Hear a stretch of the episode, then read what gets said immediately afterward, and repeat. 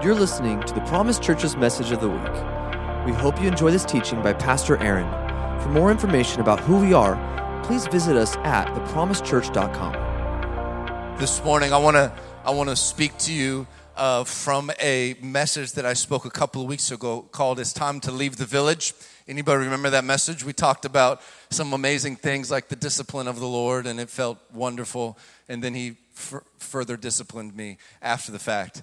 And um, uh, we, we were investigating uh, Mark chapter 8, verse 22, and I want to read it again before we kind of dive in this morning to refresh us of what God has been saying to us as a church. And it says this in Mark chapter 8, verse 22. It says, They came to Bethsaida, and some people brought a blind man and begged Jesus to touch him. He took the blind man by the hand and led him outside the village. Everybody say, outside the village. When he had spit on the man's eyes and put his hands on him, Jesus asked, Do you see anything? He looked up and said, I see people.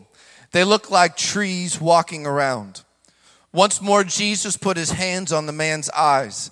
Then his eyes were opened, his sight was restored, and he saw everything clearly.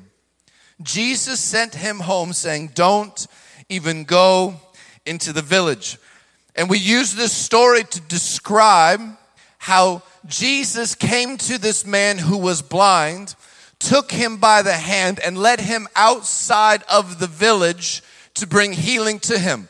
Was there something that Jesus was incapable of, of doing a, a, miracle in villages? Was it villages that were his kryptonite?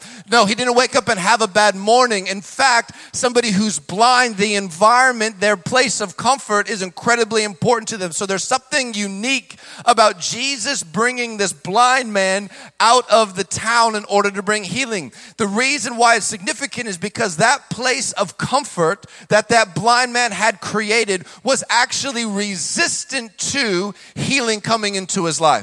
That that satisfied, comfortable place actually is resistant to healing and transformation in your life because at its core, what it says is, I'm fine just the way that I am.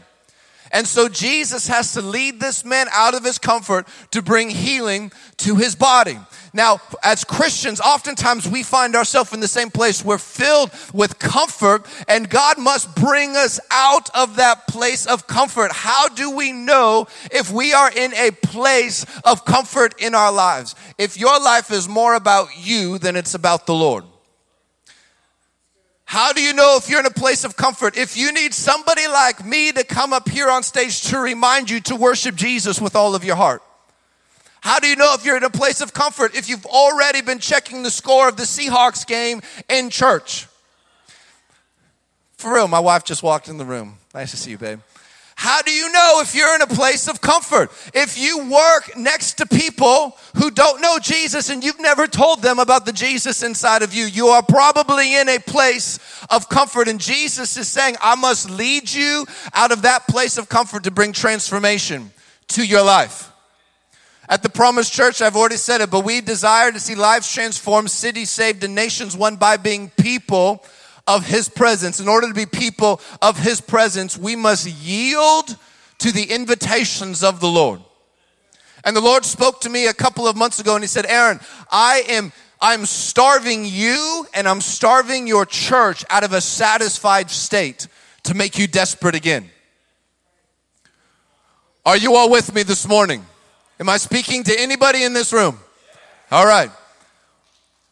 He is starving us out of a satisfied state. As Americans, we yearn for satisfied states where it's all about us, where it's comfortable, where it's easy. And he's saying, in the next season, if you want to receive the next phase of glory, right? God wants to bring us from glory to glory to glory. If you want to see the next move of God in your life, you must be willing to leave the satisfied state. The way that you've done things won't work anymore. The structures and the systems you've been using in your life, they may not work anymore. The way you've been approaching the Lord may not work anymore. The way you've been pursuing Him, you may need to change. Things may need to shift as you leave that place of comfort. I heard a story recently about a man who was uh, he was on a run well, he ran regularly, but he decided to take a different route as he was running. And he was running on a dirt road and he was uh, going next to this kind of like vacant lot. And this lot was destitute, dry, but there was this dog on this lot. And as he ran by, this dog looked malnourished and hungry and cold and wet. And he runs by, as he runs by, the dog doesn't even move. It's like the dog doesn't even care that he's running by. So the man comes by again a couple of days and he runs by the same dog on the same vacant lot. There he is again, looking even more malnourished, more hungry, more tired, more alone. Dog still doesn't move. So the next time the guy's getting ready to run by on this same road by this dog, he's like, I'm gonna bring some food for the dog. So he packs some food with him. He comes by, he gives the dog some food. The dog begins to eat the food. And eventually the dog gets up and he starts running with the man for a couple of minutes. And then pretty soon the dog kind of gets tired and he turns away and he goes back to where he came from. The guy is going to run the same route again. So he brings some more food with him and he brings it, feeds the dog. The dog eats, gets re energized, runs with the man for a few minutes, and then eventually returns right back to where he came from. Now the man has been getting an affection towards this dog. So he's like, I feel like I want to adopt this dog. I want to bring him home which is what any crazy person would do. We don't have any, and we have cats, and they stay outside of our house. We, so the, the guy goes and buys a leash, he gets a bed, he buys dog food, he like gets it all ready, and then he goes by again with more food and a leash. He feeds the dog, he puts the leash on him. The dog's happy and excited. He brings the dog back to his house. He brings him in there. He gives him a bath. He washes him. He cleans him up. He places him on the bed. He gives him food. The dog is literally living in a palace compared to where he's been. He's petting him. He spends the whole day with him just to get him familiar and comfortable with the surroundings. That evening, the guy goes to bed. He wakes up the next morning, and the dog is nowhere to be found. He goes and searches in the backyard. He searches all throughout the house, can't find the dog anywhere. So he jumps in his car, drives to the empty lot, and there the dog is in the empty lot, cold, alone, by himself with no food. And the dog chose to leave the place of home and adoption to go back to a place of comfort and familiarity because it's just what he knew.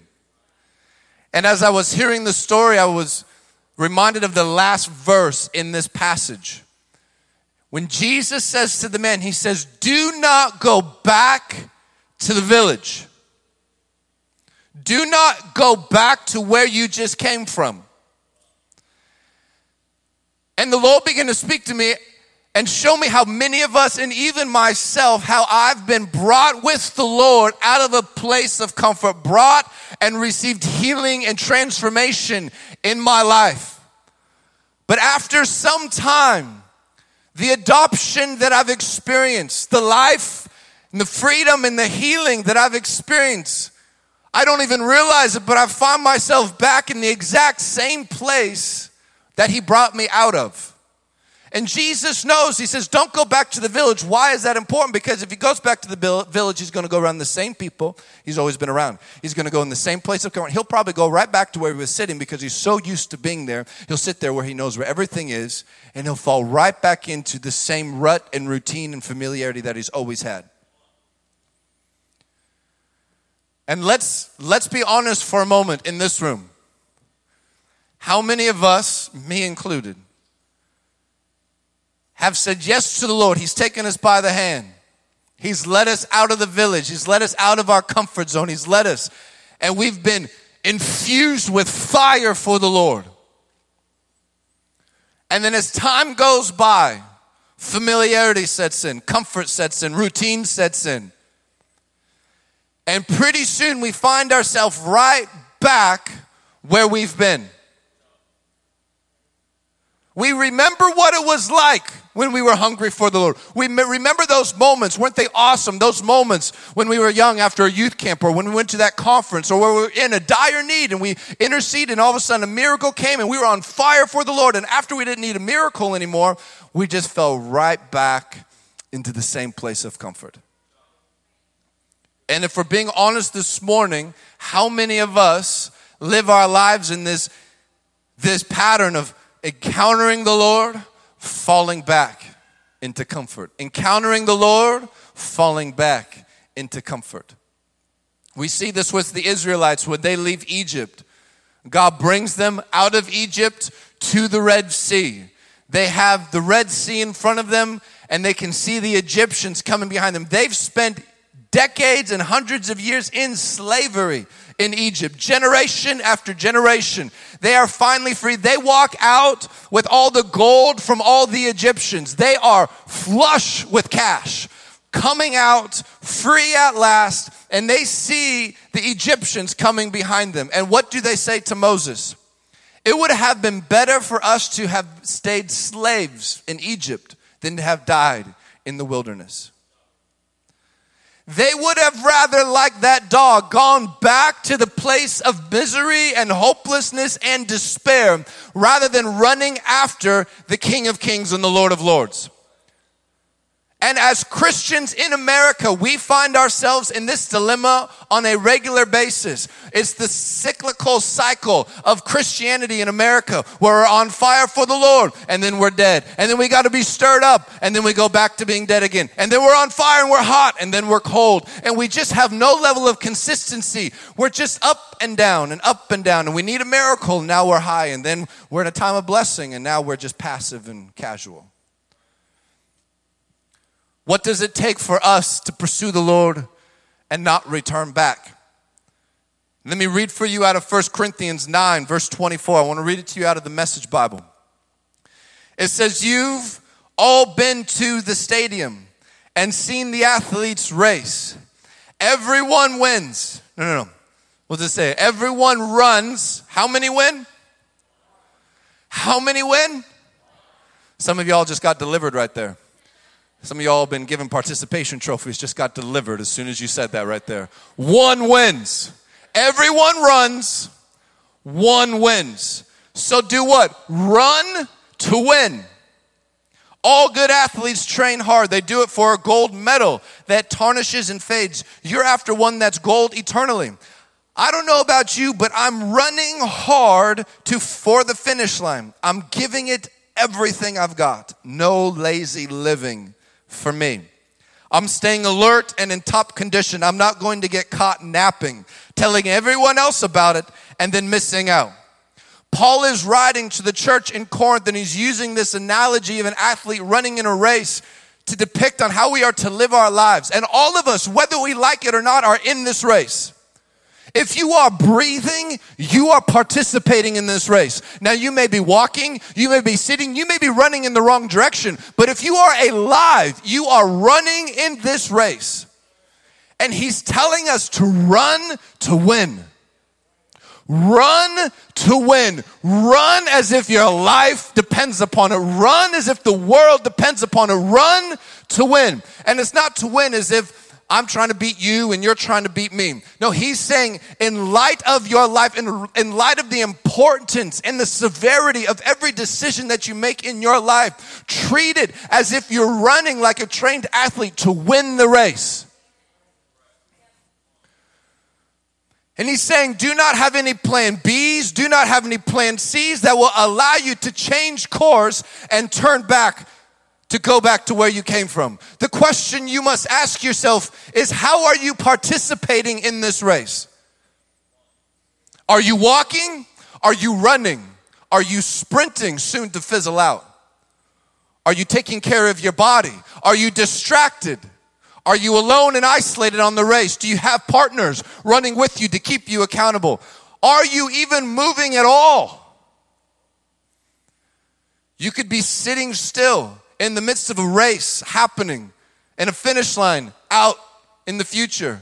And all the while, because of criticism, because of self doubt, you're sitting and you're sitting still. Now, I, I, realize for some of us, we may be talking about running and we're just like, I did not come to church to talk about exercise. My wife is really excited right now because we're talking about running and exercise. I love my wife. She's amazing. She's the most amazing person in the world, and every year and every day I learn something new about her. But I will never understand how she can work out and run and be happy and carry on conversations at the same time.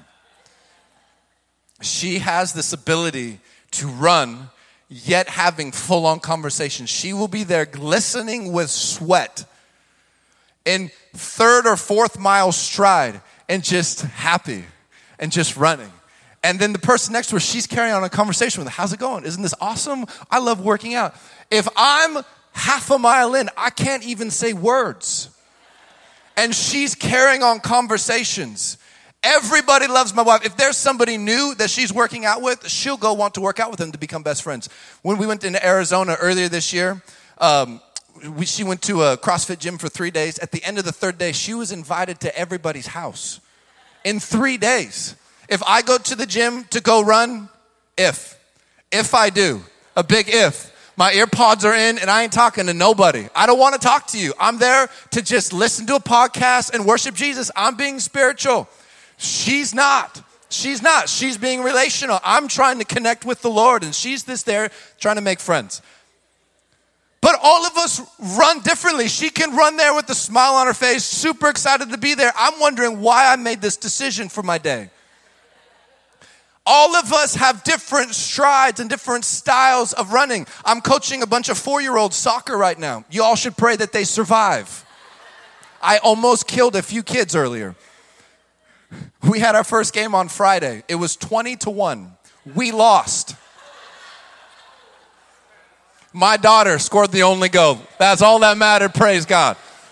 No, no, no. I got girls on my team. They got boys on their team. I'm like, this, what are we doing? I'm like, girls, we're going to kick their butt. I don't care if you lose. Somebody knock a boy down. Show them. Show them. We ain't intimidated. You may be boys. We're not intimidated by you. We didn't, nobody got knocked down. Our girls fell down. No, they're running and they're like, oh, with Daisy. I, am not exaggerating. There was a time in the game where they're running and one of our girls looks to somebody she's playing against and is like, I love your hair. And the girl stops. She's like, Oh, thank you. My mom did it. And the other girls gather around, like, It is so beautiful. I'm like, You're playing soccer. So pray that I don't kill any children before the end of the year. On the other hand, my son and my, my other daughter, they're playing. Uh, but I mentioned participation trophies earlier. My son, uh, he's nine, and he's probably got eight or nine trophies. Nine trophies, and he's nine. Like, he's great at sports, but the guy hasn't won any serious game ever. And yet, he's received nine trophies and he's proud. His whole dresser is full of trophies and medals and pictures. And I mean, at, at these ages, no one cares if you win. You go to the ref after the game and you're like, what was the score? It's like, it doesn't matter. I'm like, yes, it matters. We keep track. We get into the car. We know who wins and loses, right? Is and if we lose, we're like, this is what we do to get better. We got to work harder. We got to practice. We got to learn how to pass the ball better and kick the ball. We care about winning and losing in the Christofferson household because everyone runs, but one wins. So we want to run hard to win the race, right? But I wonder if we haven't like trained a generation to think that if you just show up, you get rewarded. Like, we got a bunch of millennials and Gen Zs going to work, wondering why they got fired because they showed up and they came with a bad attitude and they didn't come with excellence and they didn't take care of things, they didn't honor their boss, and then you got fired. There is no participation trophies in life. You got to earn your way. The saddest part about that is they all clapped for that and nothing else that I said. There's no participation trophy in life. And I'm, I'm using humor and I'm, I'm using sarcasm, but my point is, I wonder if we haven't somehow trained the church and believers that just showing up is enough. Hey, if you just show up, that's great. No, you're in a race. You got to bust your butt and win. You're not competing against me. You're not competing against Luke or Jeffrey or anybody else. You're running your race. But there's a finish line, and I want to cross that finish line strong. I want to cross that finish line with a wake of people behind me, crossing it with me. And if I'm approaching it casually and in comfort, I won't be running. I'll turn back because it's all about me. I've run before a few miles. My wife is trained for a half marathon for some reason, and um, it's painful. It's painful. Like you got to push yourself past what you think you're capable of. It's hard. And this race of life is hard, and if you're not prepared, you will go right back to where you started. So this morning, I want to talk to you about four different areas. There's probably a hundred of them, but I want to focus on four reasons why, as Christians, we go back to where God brought us out of. Why do we go back to the village? So if it's time to leave it, how do I not go back to it?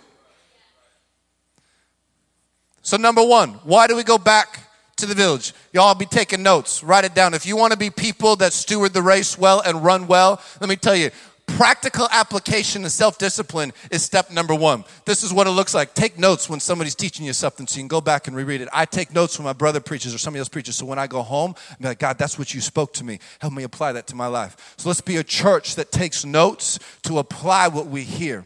Step number one how, why do people go back? Because they encounter trouble.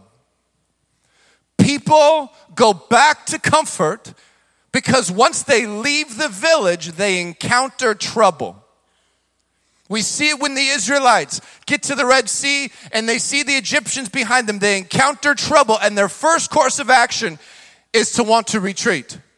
What does Moses say? Moses says, Stand firm in your faith and watch the Lord fight for you. But God says something different. God comes and He's like, Bro, why are you complaining? Move forward into the Red Sea. It's time to move forward, not retreat, not stand still, but advance ahead. I'm not talking today about going back to the village and losing your faith, although that is happening all across the world today with Christians. I'm talking about going back to the place of comfort to where it's all about you and you're no longer pursuing the Lord. Y'all hear me today? In Matthew 8, 23 through 26, it says, Then he got into the boat and his disciples followed him. Suddenly, a furious storm came up on the lake, so that the waves swept over the boat, but Jesus was sleeping. The disciples went and woke him, saying, Lord, save us, we're going to drown. He replied, You have little faith, why are you so afraid? Then he got up and rebuked the winds and the waves, and it was completely calm. We know this story, we've heard it a hundred times. But I wonder if you didn't know the first verse. Put that back up there again, the very first verse, verse 23. Then he got into the boat and his disciples followed him. They followed Jesus into the storm. Jesus actually was like, hey, come on, boys, I got a great surprise for you. They all got in the boat and they encountered the storm. I thought that if I followed Jesus, it was supposed to be no storms. Why am I encountering trouble when I'm a Christian? And see, somewhere fabricated in the bowels of hell, they have created a lie and it's been disseminated whenever the gospel is preached that when you say yes to Jesus, your life will be awesome. It's a lie. You, some of you are like, can I say amen to that? Your life will not be easy when you're a Christian. It's actually a promise from God that it will not be. Let me show you in John 16, verse 33, it says, Here on earth you will see many trials and sorrows. It's a guarantee. You will face trouble along the way. Why? It's because you live in a fallen world where the devil is trying to destroy you and kill you. But we must remember the next part. He says, But take heart. Take heart. Come on. Am I, if I've said anything that you should be excited about, it is this right here. Y'all clapping for participation trophies. Take heart. Why? Because he's overcome the world. He's overcome your problems. You want to know why? I'm just getting real. We're being real. We're family. We're getting raw this morning. You want to know why you're all clapping for participation trophies? Because it's somebody else's problem. You want to know why you won't clap when I say that? Because you're the problem. I'm just being real this morning. We are so quick to acknowledge somebody else's struggle and point the finger, but when it's us trying to leave this place of comfort, we don't want to do it. We're, we hold back because it feels painful. It's a race. It's supposed to be painful. You want to know what happens in the race? When you're training for a race, you run three miles and you're dead. You're exhausted. Take the ice bath. You don't ever want to do it again. Then a couple weeks later, then you run five miles. You're more dead. And then a couple weeks later, you run seven miles. Now you're dead again. But you know what? You're you're creating endurance, you're stretching muscles, you're expanding your capacity. What today seems impossible, tomorrow all of a sudden is feasible because you're taking steps of faith along the way. And what happens is why Christians oftentimes retreat back to a place of comfort is because they have a belief system that says that it's supposed to be easy. It's not supposed to be easy, but you have the victory. So I can be in the midst of the storm and I can respond like the disciples did. Mark tells the story, and the disciples respond to Jesus and they say, Do you even care that we are about to die? Do you even care? Oftentimes we're in storms. I've been there. I've been in storms. I'm in storms right now. And there's many times where the thought comes to my head like, God, do you even care that I'm going through this right now? Are you even with me? And he's in the boat asleep. Why? Because he's so secure that he is greater and overcome that world, overcome that storm, overcome that problem, overcome that impossibility. So he's at peace. God never, ever, ever, ever, ever, ever, ever promised you that it would be easy. And when you run this race, called Christianity, called following after Jesus, you must understand that problems and trouble and storms will come your way. Pandemics, vaccinations, changes of presidents, things that you don't agree with, riots, things that, that make you want to flee and run will come your way. How will you respond? Will you respond with hatred? Will you respond with vengeance? Or will you love your enemy and pray for those who persecute you? Will you realize that it's in the storms that God actually wants to teach you the most in your life. It's in the storms where I used to be like, God save me, get me out of here. Now maturity has set in, and I'm in the storm. And I'm like, God, what are you trying to teach me? I can't die. I'm going to live with you forever. I'm fine. I'll be great. God, what are you trying to teach me? Because I want to become more like you. Be holy as I am holy. God, teach me, prune me, and challenge me. And many times, those very storms you're rebuking, in the midst of it, is an invitation from the Lord to grow. And you're trying to cast the devil out when the Lord's trying to be like, I'm here to try to teach you something. He turns everything for good. And we're on this race and we're facing hurdles and challenges and we're casting the devil out rather than being like, God, I'm listening. Speak, Lord. I'm listening. Will you yield to the Lord. Peter gets out of the boat and begins to walk on the water, which is what many of us do. We leave the place of comfort, we get out of the boat, we start walking on the water, and he notices the winds and the waves, and he he sinks. Rather than keeping his eyes fixated on Jesus, when you leave that place of comfort and you get out of the boat and start pursuing the Lord, winds and storms and waves are going to be all around you. If you don't fixate your eyes on Jesus, you will sink. Practically, let's describe for a moment what it means to leave the place of comfort. What does this mean when we keep talking about this?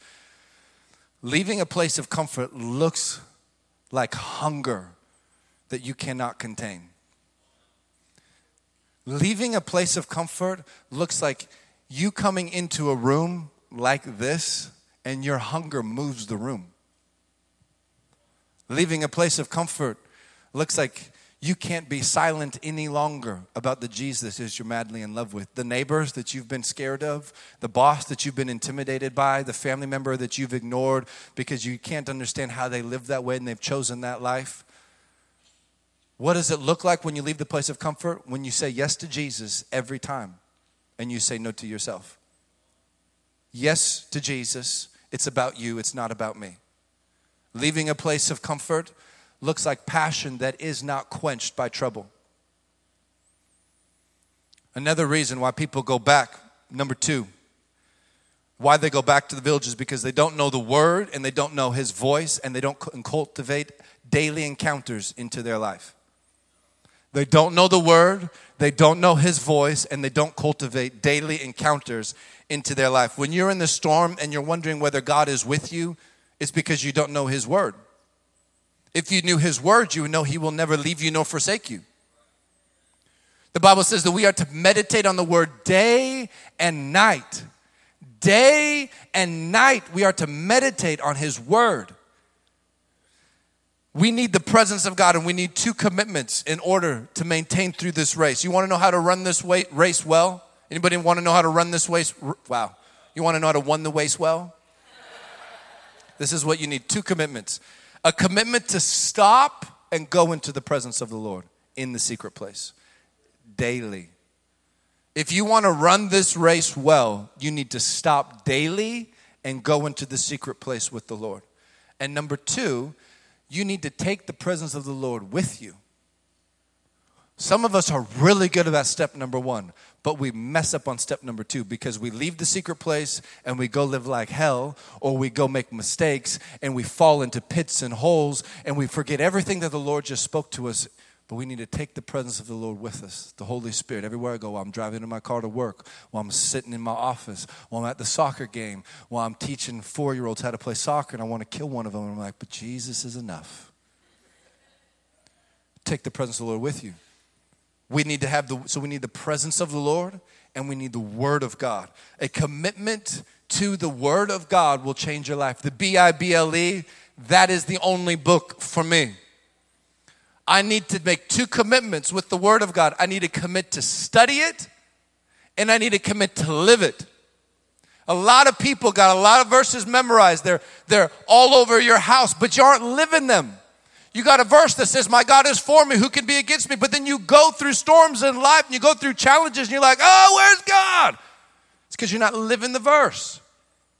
You need to study the Word of God so that it can fill you from the inside out. Hosea 4 6 says, God's people die for a lack of knowledge. God's people die for a lack of knowledge. Prophetic inspiration and miraculous encounters will get us out of Egypt. They will get us from the village outside into transformation. But only the knowledge of God's ways will get us through the desert. They they don't they didn't hear it. Should I say it again?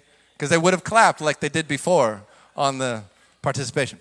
Prophetic inspiration and miraculous encounters will get us out of Egypt, but the knowledge of God's ways will get us through the desert.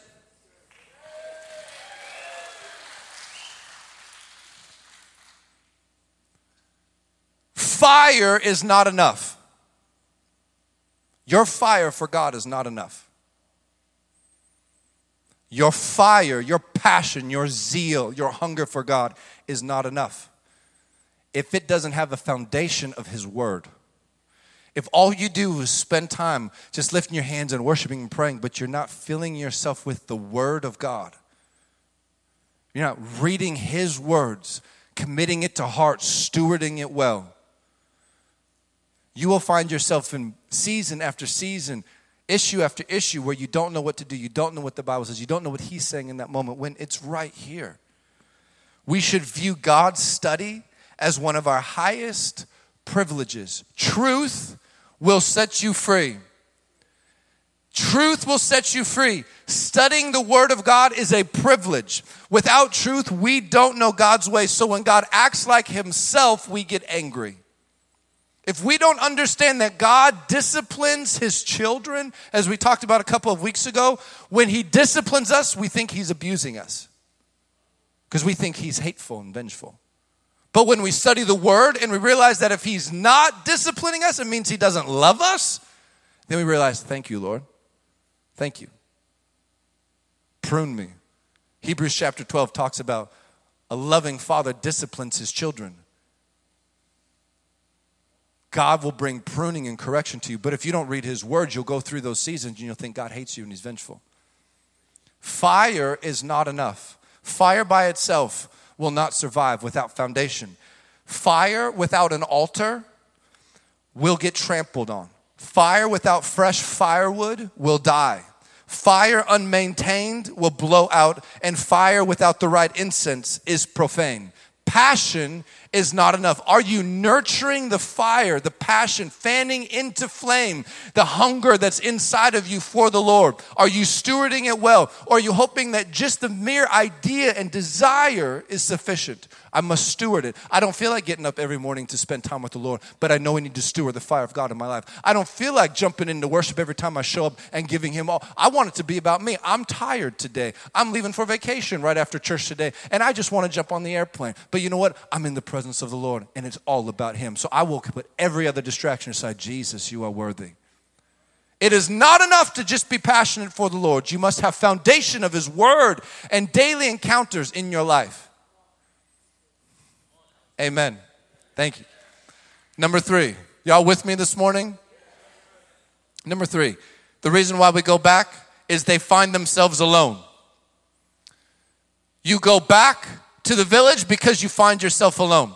You need the people of God. Let me give you two commitments here. You need to commit to gathering together. This this gathering together ain't no pandemic gonna change the mere reason why we need to gather together because we need to encourage each other.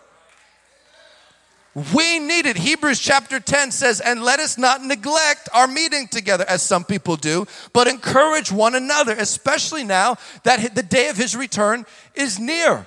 We need to gather to encourage. You need the body of Christ to encourage you. You will not be able to make it on your own. You won't. You need the body. I've been to Iraq many times, and I'll meet Christians there who get saved in a dream because Jesus comes in their dream. He comes as the man in white. They get saved and they're born again and, and, and become a Christian.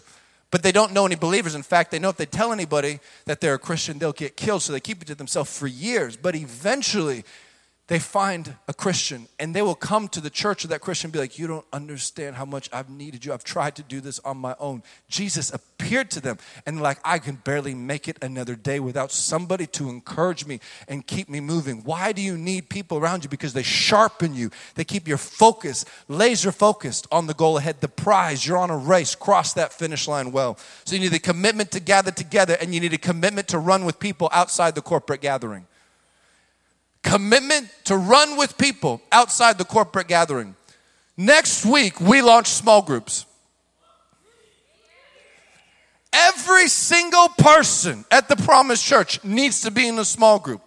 Why? Is it so that we get good signups? No, it's because you need to run with people outside of a corporate gathering so they can keep you sharp, keep you focused, keep you committed to the race at hand. I got people who I do life with, they know what I've come from. And when I start going back to like, bro, you ain't going back to that place of comfort. You've left that village. Keep your eyes ahead. They're running with me. So when my eyes get on the winds and the waves, they're like, fixate your eyes upon Jesus. This storm isn't too big. I got to have people around me that are like, you're not honoring your family in this season. You need to spend more time with your wife. That's right. That's what's important. I need people around me to keep me sharp. And if I'm all alone and isolated, I'll veer off.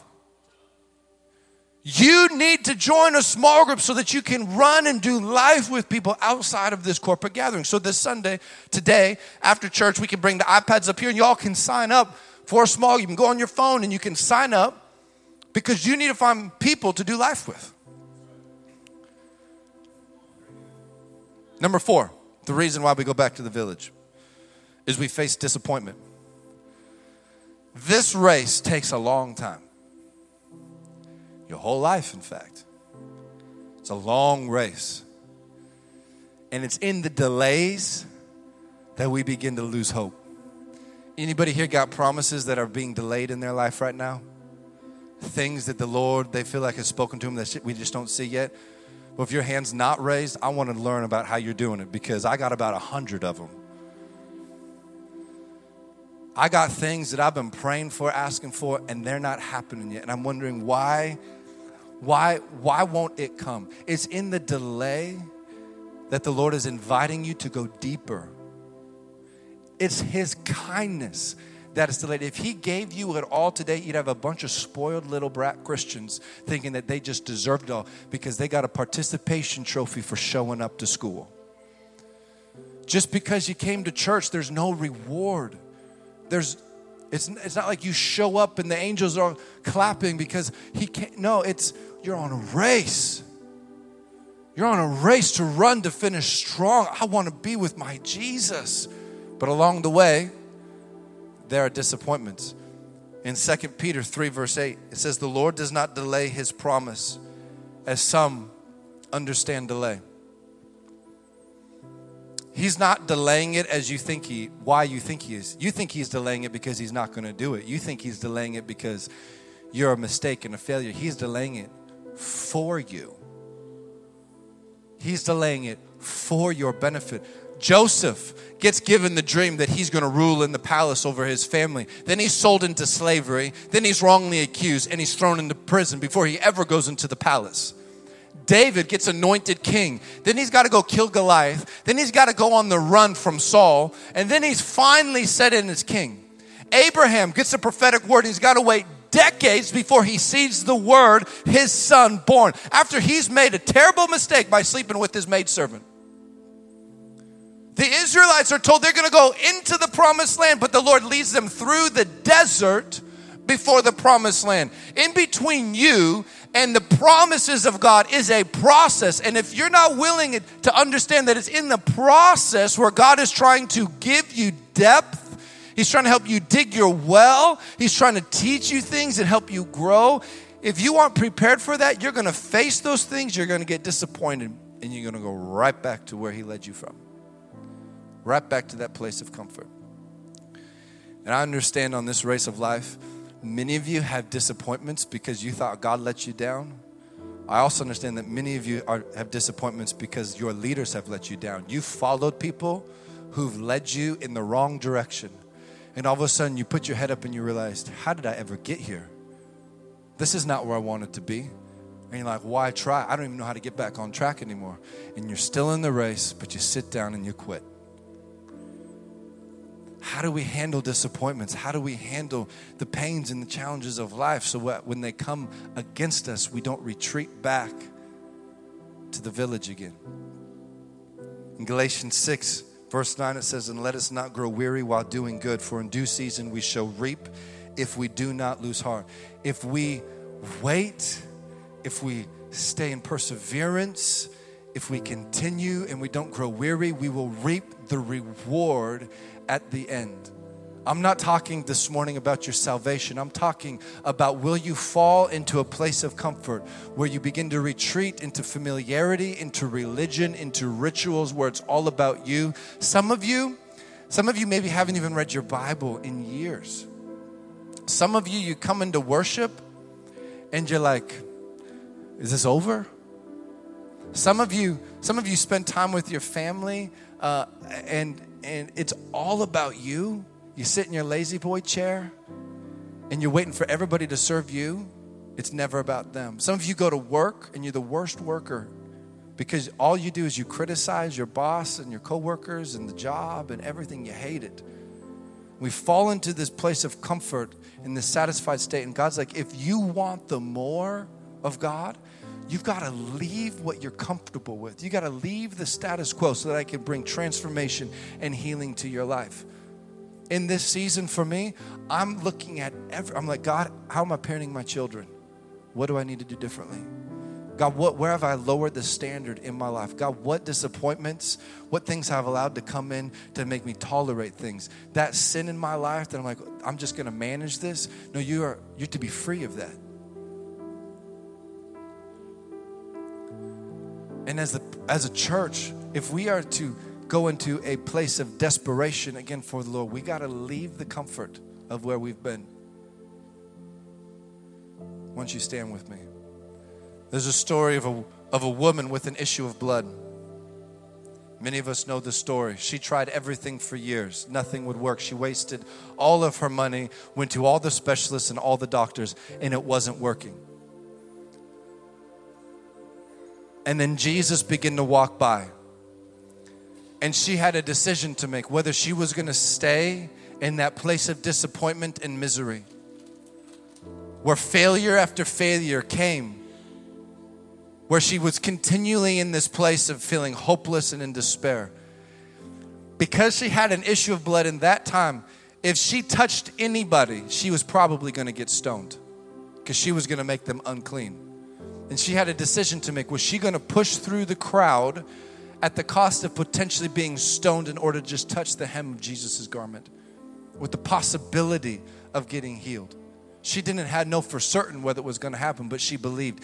And she chose to leave that place of self-pity, just like that dog in the story. She chose to leave that place of self-pity. She never wanted to stay there, but she had to push through. She had to make the conscious effort to say, I'm not going to stay satisfied any longer. I got to get desperate again. I've got to push through the crowd to touch the, the hem of Jesus' garment. Promise Church, my, my fear is that as a church, we begin to get really comfortable doing church the way that we do it. My fear is that we begin to go through the games and the rituals of church, and it's great. And God is here, and His presence is here. And it's so wonderful every time we gather. But the Lord is speaking again and again and again that we can't stay here any longer. I, we cannot stay here there is more. He wants to take us from glory to glory to glory. We can't get the next glory by staying in the same place. He's inviting us into more. And this morning, if you would just close your eyes with me, I understand that many of you have said yes to Jesus. You've surrendered your life to Him once, twice, 20, 50 times. But you find yourself again and again and again retreating back to the village, retreating back to that place of comfort, back to just the same thing.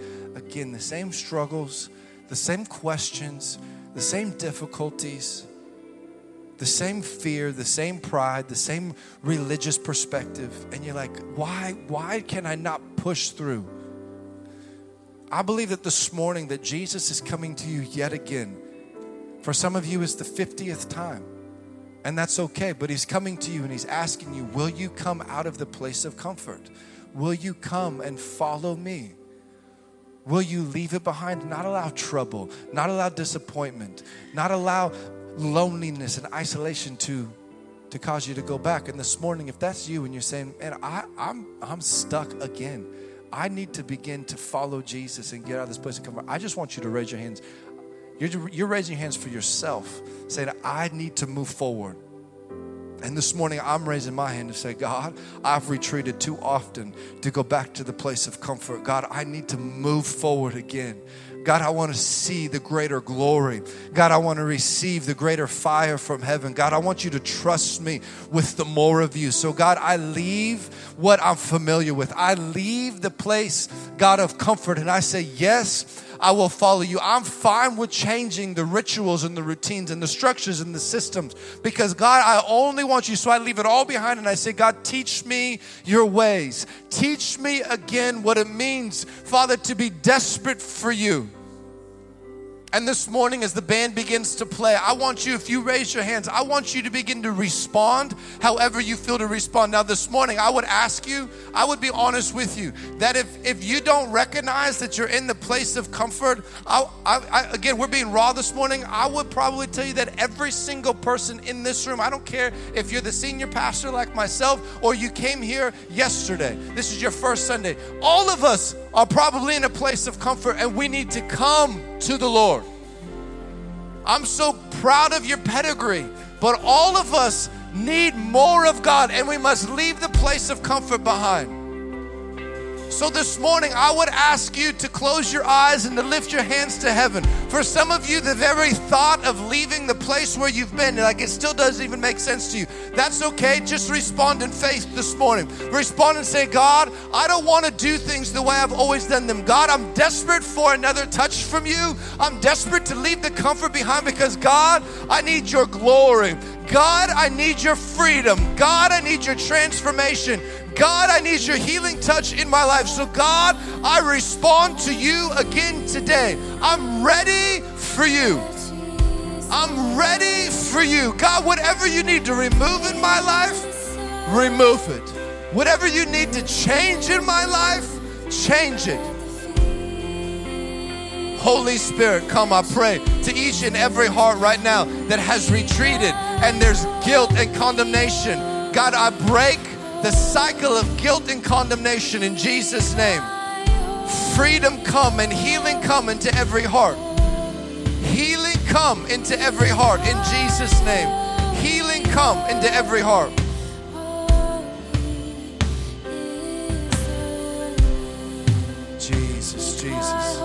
Come on, sing it, sing it.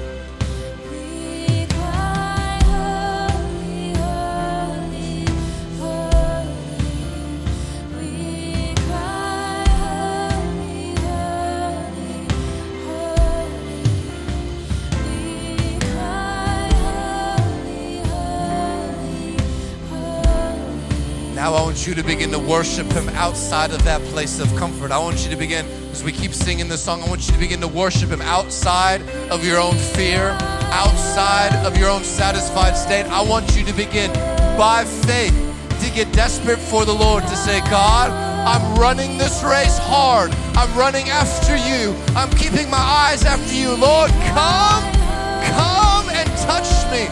Come and encounter me today, God, because I need to leave what I'm familiar with. I need to leave religion. I need to leave routine and rut. So, God, I make me desperate for you.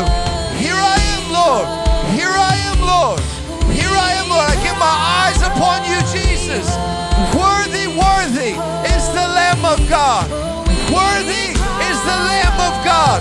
No other but you, Jesus. No other but you, Jesus. Come, come and consume us today. Come and consume us today. We receive a fresh touch from you. We receive a fresh touch from you today, Lord. Come and deposit faith. Come and deposit fortitude and perseverance in our life today, Jesus. Come and touch us again. Touch us again. Come on, begin to lift your voices and sing this. Holy is the Lamb of God. Holy is the King of Kings and the Lord of Lords.